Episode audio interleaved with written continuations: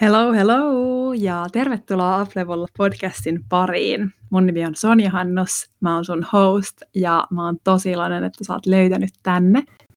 Tässä introjaksossa mä aion vähän avata mun omaa tarinaa siitä, että miten mä oon päätynyt kokonaisvaltaisen hyvinvoinnin maailmaan, miten kaikki mitä mä oon oppinut on muuttanut mun omaa elämää ja millaisia terveyshaasteita mä oon käynyt läpi ja mitä mä oon päässyt tähän pisteeseen, missä mä oon tänään, missä mä koen olevani kokonaisvaltaisesti terve ja hyvinvoiva ja elinvoimainen ja myös todella kiitollinen kaikesta, mitä on, vaikka on tietenkin paljon unelmia vielä saavuttamatta.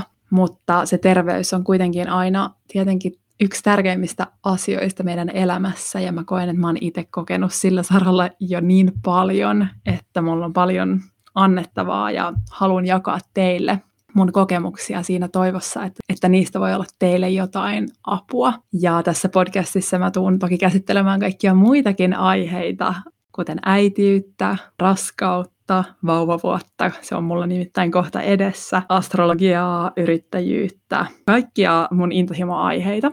Tämän podcastin nimi Uplevel tulee Lacey Phillipsin työstä. Hän on tämmöinen manifestaatio-opettaja Jenkeissä. Hänellä on oma brändi To Be Magnetic ja Expanded-niminen podcast, ja mä oon tosi inspiroitunut hänen työstään ja saanut siitä myös paljon vinkkejä ja apua mun omalle matkalle manifestaation voisi ajatella olevan sellaista oman näköisen elämän, mahdollisimman autenttisen elämän luomista itselleen ja näitäkin työkaluja mä haluan jakaa täällä.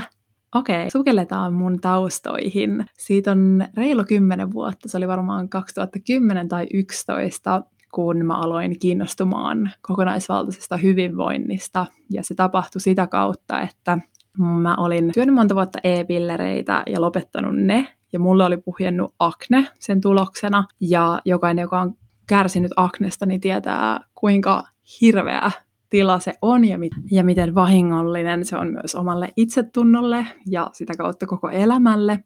Ja esimerkiksi sekoittuneen hormonitoiminnan kautta, miten suuret vaikutukset sillä on koko elämään. Ja mä olin elänyt aika sellaista railakasta elämää monta vuotta. Olin ollut kunnianhimoinen siinä mielessä. Mä esimerkiksi luin itseni Helsingin kauppakorkeakouluun ja aina sain ja aina olin saanut sellaisia työpaikkoja, mistä, mitä mä halusin ja muuta, mutta mutta mä olin käyttänyt paljon alkoholia edeltävinä vuosina. Mulla oli aina tosi tärkeää, että mulla oli laaja sosiaalinen ympyrä ja että mä kuuluin porukkaan ja että mulla oli kavereita ja alkoholi oli tosi iso osa niitä vuosia.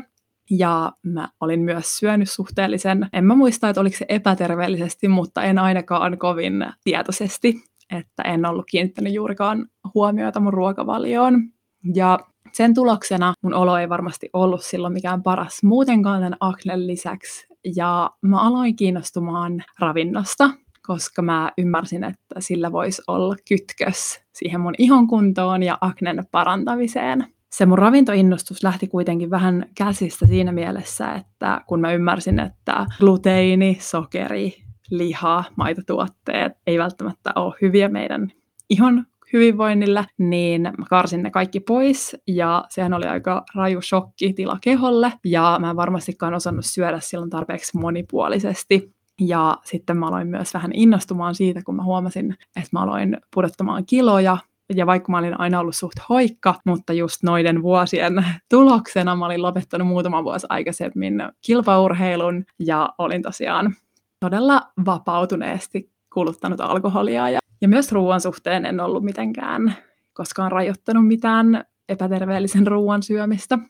Niin, niin mä innostuin siitä laihtumisesta ja sehän johti sitten valitettavasti syömishäiriöön ja siitä mä kärsin vuosia silleen on-off. Se ei koskaan mennyt mitenkään todella kriittiseksi, eikä se välttämättä, uh, sitä ei välttämättä huomannut ulospäin, mutta sisältä käsin mun itsetunto oli nollissa. Mä yritin kontrolloida mun ruokavaliota ja ympäristöä, mutta sen tuloksena mä myös menetin kontrollin monta kertaa ja päädyin ahmimaan ruokaa ja ja sitten päästämään sen ulos mun kehosta. Ja se oli tosi huono kierre, jatku monta vuotta. Ja niinä vuosina mä en tietenkään voinut mitenkään super hyvin. Ja siihen liittyy myös paljon sellaista henkistä ahdistusta, että mä koin, että mä en ole oikealla polulla ja mä en tee merkityksellisiä asioita ja mä en kokenut mun opintoja ja työpaikkoja kovin merkityksellisiksi. Ja se on ollut aina mulle tosi tärkeä arvo. Mulla oli myös paljon kaikkia tukahdutettuja tunteita lapsuudesta, niin kuin varmaan meille kaikilla, mitä mä en osannut käsitellä, ja paljon paljon tunnellukkoja. Eli myöhemmin mä oon sitten löytänyt koko ajan uusia ja tehokkaita keinoja niiden vapauttamiseen. Ja mä näkisin, että ehkä isoin käännekohta mun hyvinvointimatkalla oli se, kun mä muutin Etelä-Afrikkaan Stellenbosch-nimiseen kylään 2015. Mä pääsin sinne maisterivaihtoon, mutta mä tietoisesti jätin sen koulunkäynnin aika vähälle, eli menin sieltä, mistä aitaan matalin. Ja se oli siihen asti mun elämän onnellisinta aikaa, mä sanoisin, koska mä ekaa kertaa elin tosi oman näköistä elämää. Mä kävin aamuisin ostamassa vihermehun ja söin aika terveellisesti ja liikuin paljon ja opiskelin niitä asioita, joista mä olin intohimoinen, eli just ravintoa ja mielenpsykologiaa ja muuta. Ja sitten yksi päivä mä olin kahvilassa, mä luin sellaista kirjaa, joka on itse asiassa edelleen yksi mun suosikkikirja, tämmöinen kuin Eastern Body, Western Mind. Uh, Anodia Judith on kirjailija, suosittelen suuresti. Ja mä luin tätä kirjaa ja se kahvila työntekijä tuli kysymään multa, että onko mä koskaan kokeillut meditaatiota. Ja mä en ollut, mutta mä olin tosi kiinnostunut. Ja hän kertoi mulle tällaisesta kymmenen päivän retriitistä, joka oli tulossa siellä lähistöllä. Ja no, se päättyi siihen, että mä ilmoittauduin mukaan, eli tällaiselle kymmenen päivän hiljaiselle meditaatioretriitille. Eli suoraan syvään päätyyn. Mä ajattelin, että mulla on kerrankin elämässä mahdollisuus tehdä se, niin miksi mä en tekisi. Mä tiesin, että mä tuun saamaan siitä työkaluja, jotka tulee auttamaan mua ja kuljettamaan mua eteenpäin koko mun loppuelämän. Ja no se, se meditaatioretriitti oli totta kai tosi mullistava kokemus ja ehkä etenkin sen kannalta, että mä opin, mitä, että mitä meditaatio on ja mä halusin pitää sen harjoituksen mun elämässä. Ja no sit siitä pari kuukautta myöhemmin niin mä muutin Kapkaupunkiin, sit Stellenboschista, ja siellä mä aloin käymään tosi paljon joogatunneilla. Ja se oli todella elämän mullistava kokemus mulle. Mä löysin sellaisen paikan, jossa mulla oli niin hyvä olla, ja ne tunnit oli aivan mielettömiä. Ne ohjaajat oli ihan mielettömiä, ja se paikka oli jotenkin todella semmoinen high vibes paikka, että sä tunsit, että täällä on hyvä energia ja siellä oli jotenkin tosi hyvä olla siellä studiolla. Sen nimi on The Shala äh, kaupungissa ja jokaisen joogatunnin päätteeksi mä lähdin sieltä vaan ihan wow-fiiliksissä ja tiesin, että tätä mä haluan lisää mun elämään ja mä myös hyvin nopeasti päätin, että mä haluan myös kouluttautua joogaohjaajaksi, että mä haluan syventyä tähän paljon syvemmälle itse ja mä haluan jonain päivänä myös ohjata muita. Ja että tämä voisi olla mun polku, että jotenkin se se kauppispolku ei ollut koskaan tuntunut mulle omalta ja mä olin aina vähän kriiseillyt, että mikä musta oikein tulee. Mua ei kiinnostanut oikein mikään sellainen ns. perinteinen kauppisduuni, joten mulla alkoi kehittyä mielessä, että ehkä mä voisin jotenkin yhdistää joogan ja yrittäjyyden tai joogan ja bisneselämän jollain tavalla. Ja vaikka mä en tiedä yhtään, että miten mä voisin hyödyntää sitä joogaa mun tulevas, tulevalla uralla, niin ehkä mulla alkoi kehittyä mielessä semmoinen, että, että mä voisin ehkä yhdistää joogan ja liike-elämän tai joogan ja yrittäjyyden ja luoda sen ympärille jotain. No sitten mun olikin aika palata sieltä Etelä-Afrikasta kotiin, mä olisin niin paljon halunnut jäädä ja mä selvittelinkin vähän vaihtoehtoja, että jos mä jäisin tekemään jooga-koulutuksen sinne, mutta mä päätin sitten kuitenkin olla ns. fiksu ja palata Suomeen viimeistelemään mun gradun. Ja mä tein sen parissa viikossa. Se oli siis ihan hyvällä mallilla jo ennen sitä, mutta mulla oli tosi kova motivaatio saada se pakettiin koska sitten samalla mä buukkasin itselleni jooga-koulutuksen seuraavalle kuulle. Eli mä lähdin sitten Intiaan tosi nopeasti ton Etelä-Afrikan jälkeen, käväsin vaan Suomessa tekemään sen gradun ja mä päädyin tämmöiseen kuukauden intensiivikoulutukseen, tai se oli mulle oikeastaan tosi selkeää, että mä haluan tehdä tuollaisen intensiivin ja elää ja hengittää joogaa sen kuukauden ajan ja valmistautua tai valmistua ohjaajaksi mahdollisimman nopeasti, että mä pääsen alkaa opettamaan totta kai sä et ole millään tavalla valmis opettajana kuukauden jälkeen, mutta sä pystyt alkaa harjoittelemaan sitä. Ja se oli totta kai aika intensiivinen kokemus monella tapaa, mutta mä oon tosi iloinen, että mä menin sinne Intiaan tekemään sen tutkinnon ja sain sieltä ihan mielettömiä oppeja. Ja no sitten mä palasin kesäksi Suomeen ja mä perustin toiminimen ja aloitin ohjaamaan pienimuotoisesti joogaa eri, eri konsepteilla. Ja se oli tosi kiva. Mä heti alusta asti tunsin, että tämä ohjaaminen on mun juttu. Mutta totta kai se vaatii tosi paljon toistoa, että siinä alkaa kertyä sellainen kunnan itseluottamus. No, sitten tuli syksy ja mun kaverit alkoi palaamaan töihin. Mä tajusin, että okei, nyt mulla ei oikein mitään kunnan suunnitelmaa, että ei se mun ä, yritystoiminta vielä kantanut mua kovin pitkälle siinä kohtaa. Ja mä aloin miettimään, että ehkä mä haluaisin mennä nyt johonkin kunnan NS-kunnan töihin ja mä pääsin sitten tällaiseen konsultointiyritykseen rekrytoijaksi. Se oli tosi kiva pesti. Se HR-homma oli semmoinen, mikä oli mun mielestä ihan mielekästä ja firmassa ei ollut mitään vikaa, mutta sitten muutaman kuukauden päästä mua alkoi kyllä häiritsemään koko ajan enemmän ja enemmän se, että mä en toteuttanut itseään ja mulla ei ollut työpäivien lisäksi resursseja tehdä sitä mun omaa liiketoimintaa tai ohjata joogaa ja kehittyä siinä. Joten sitten kun mun äh, sopimus oli tulossa päätökseen ja alettiin keskustelemaan niin seuraavasta sopimuksesta, niin mun intuitio sanoi, että älä jatka, että kokeile taas siipiä yrittäjänä. Ja niin mä sitten tein. Mä ilmoitin, että mä en jatka sitten elokuun jälkeen.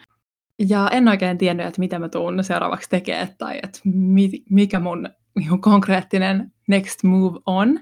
Mutta aika nopeasti sen jälkeen, kun mä olin päättänyt, että mä en jatka, niin mä tapasin Hannan, Hanna Toivokan, ja meillä klikkas saman tien, ja me tajuttiin, että meillä on tosi samanlainen, tosi samanlainen visio sille, että mitä me haluttaisiin tehdä työksemme ja mitä me haluttaisiin luoda ja tarjota ihmisille.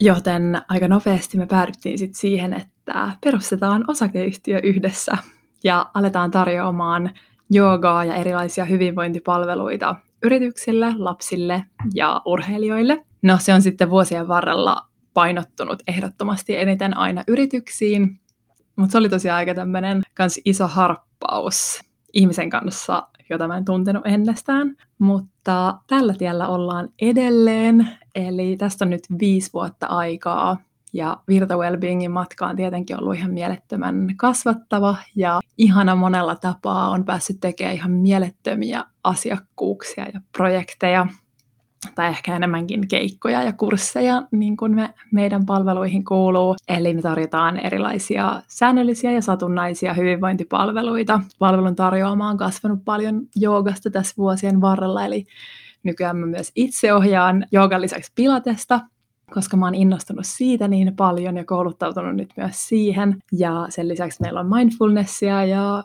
rentoutumisharjoituksia, taukoharjoituksia, puheita, ähm, kaikenlaisia palveluita ollaan päästy luomaan tässä vuosien varrella. Ja yrittäjyys on ihan oma juttunsa, mistä mä voin ehdottomasti puhua lisää, jos se aiheena kiinnostaa teitä. Ehkä me voitaisiin Hannan kanssa tehdä joku jakso meidän yhteisestä matkasta. Tuo viiden vuoden matkan varrelle on mahtunut myös tosi isoja elämänmuutoksia mun henkilökohtaisessa elämässä. Eli ehkä vuosi sen jälkeen, kun me oltiin perustettu Virta, niin mä tapasin mun nykyisen miehen Antonin ja se oli tosi semmoinen salamarakkaus se oli tosi salamarakkaus siinä mielessä, että me alettiin viettää saman tien tosi tiiviisti aikaa yhdessä. Mä käytännössä muutin heti Antonin luo meidän ekojen deittien jälkeen ja sitten me lähdettiin aika pian yhteiselle yhdessä Etelä-Afrikkaan ja meillä oli siellä ihan mieletön loma. Ja sitten kun mä palasin sieltä vähän myöhemmin kuin Anton, niin sitten mä muutin ihan lopullisesti hänen luo.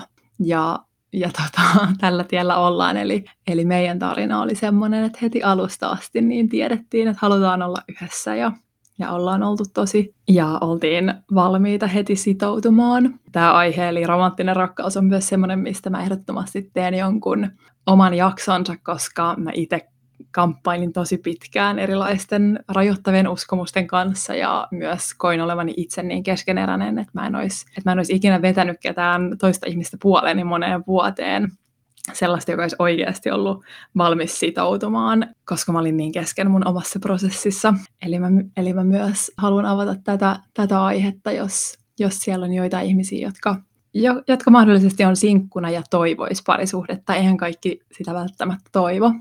Tai ole sille just tällä hetkellä valmiita.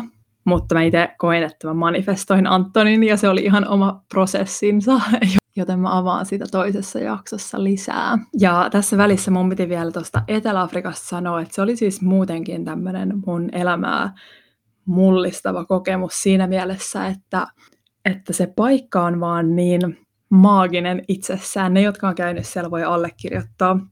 Mutta jotenkin, kun sieltä palaa, niin ei vaan ole ihmisenä ennallaan siinä mielessä, että se on niin semmoinen korkeiden vibojen paikka. Ihmiset on ihan mielettömän ihania, ystävällisiä ja aika sellaisia äh, hengellisiä, mutta samaan aikaan myös jollain tavalla urakeskeisiä ja kunnianhimoisia.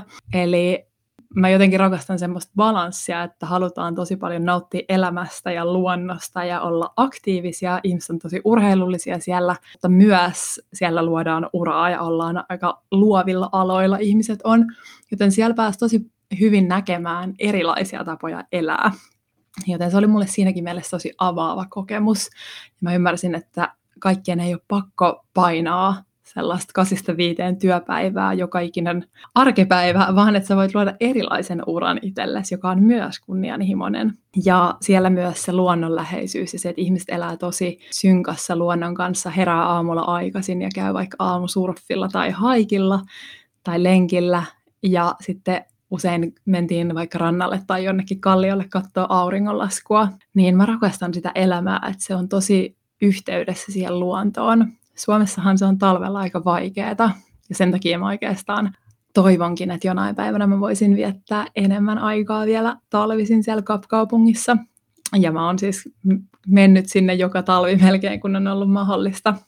Saatiin viimeisimpänä viedä meidän kaksi, tai silloin yksivuotias tytär sinne, ja meillä oli ihan mieletön reissu. Mutta tosiaan, kun me oltiin Antonin kanssa oltu muutama kuukausi yhdessä, niin yllättäen me huomattiin, että mä oon raskaana. Niin me oltiin tunnettu vain puoli vuotta, mutta, mutta onneksi me oltiin kerätty jo kokea yhdessä tosi paljon ja oikeasti seikkailla. Meillä oli ollut muutama ihana reissu ja se tuli yllätyksenä, mutta, mutta me sopeuduttiin siihen ajatukseen tosi nopeasti ja, ja mulle se oli siinä mielessä ihan mieletön lahja, koska mä olin kamppailu tai kärsinyt hormoniepätasapainoa haasteista niin monta vuotta, että mä en ikinä ottanut itsestäänselvyytenä, että mä tulisin raskaaksi. Joten se oli tosi onnellinen lahja ja totta kai nyt kun meillä on meidän ihana tytär, niin, niin on niin kiitollinen siitä yllätyksestä. Ja meillä on elämä muuttunut myös siinä mielessä, että kun meidän tyttö syntyi, korona alkoi ihan samaan aikaan,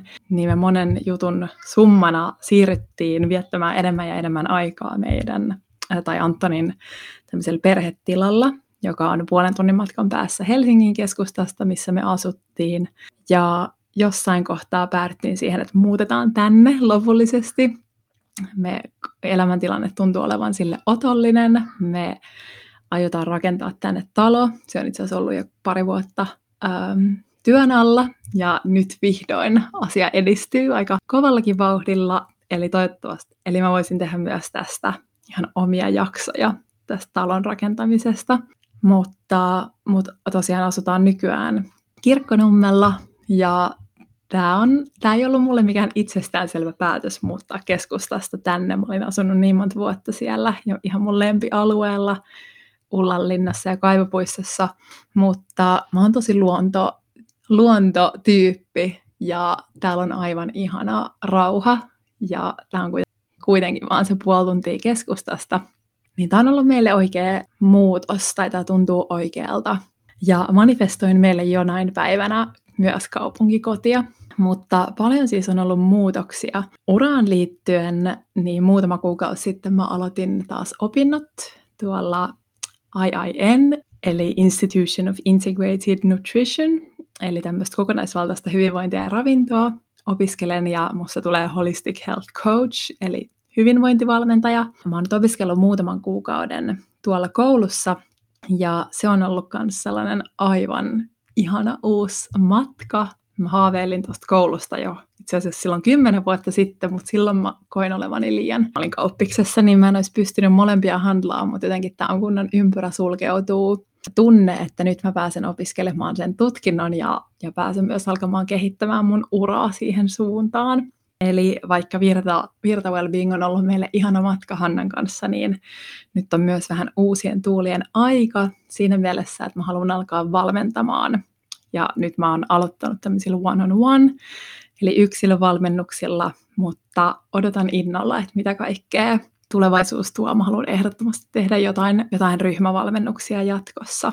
Ja sitten toinen iso asia meille tänä vuonna on ollut se, että mä oon taas raskaana, eli meille on tulossa toinen vauva, eli meille on tulossa toinen lapsi ensi vuoden alkupuolella, josta me ollaan tosi tietenkin onnellisia, ja ehdottomasti teen myös raskauteen liittyen jotain jaksoja, ja itse asiassa myös keskenmeno on sellainen aihe, mistä mä haluan puhua, koska mä kävin, koska mä kävin sen läpi, ja mä uskon, että, että jos mun tarina voi antaa jollekin vertaistukea, niin se on ähm, sen arvosta jakaa se. Eli ehdottomasti saa näihin aiheisiin liittyen myös laittaa, laittaa aihetoiveita tulemaan. Tosi mielellään puhun just äh, raskauteen, hedelmällisyyteen, äitiyteen liittyvistä aiheista. Mutta ehkä tässä olisi tälleen suht äh, tiiviissä paketissa mun, mun äh, viimeiset kymmenen vuotta. Ja toivottavasti, ja ihanaa jos kuuntelit tänne asti. Mä pyydän, että käyt laittamassa tämän kanavan tilaukseen, jos haluat jatkaa tämän podcastin parissa, se merkitsisi mulle tosi paljon ja jaa myös jollekin ystävälle tai perheenjäsenelle, joka voisi olla kiinnostunut. Palataan taas ensi jakson parissa. Kiitos kun kuuntelit tämän jakson. Moikka! thank you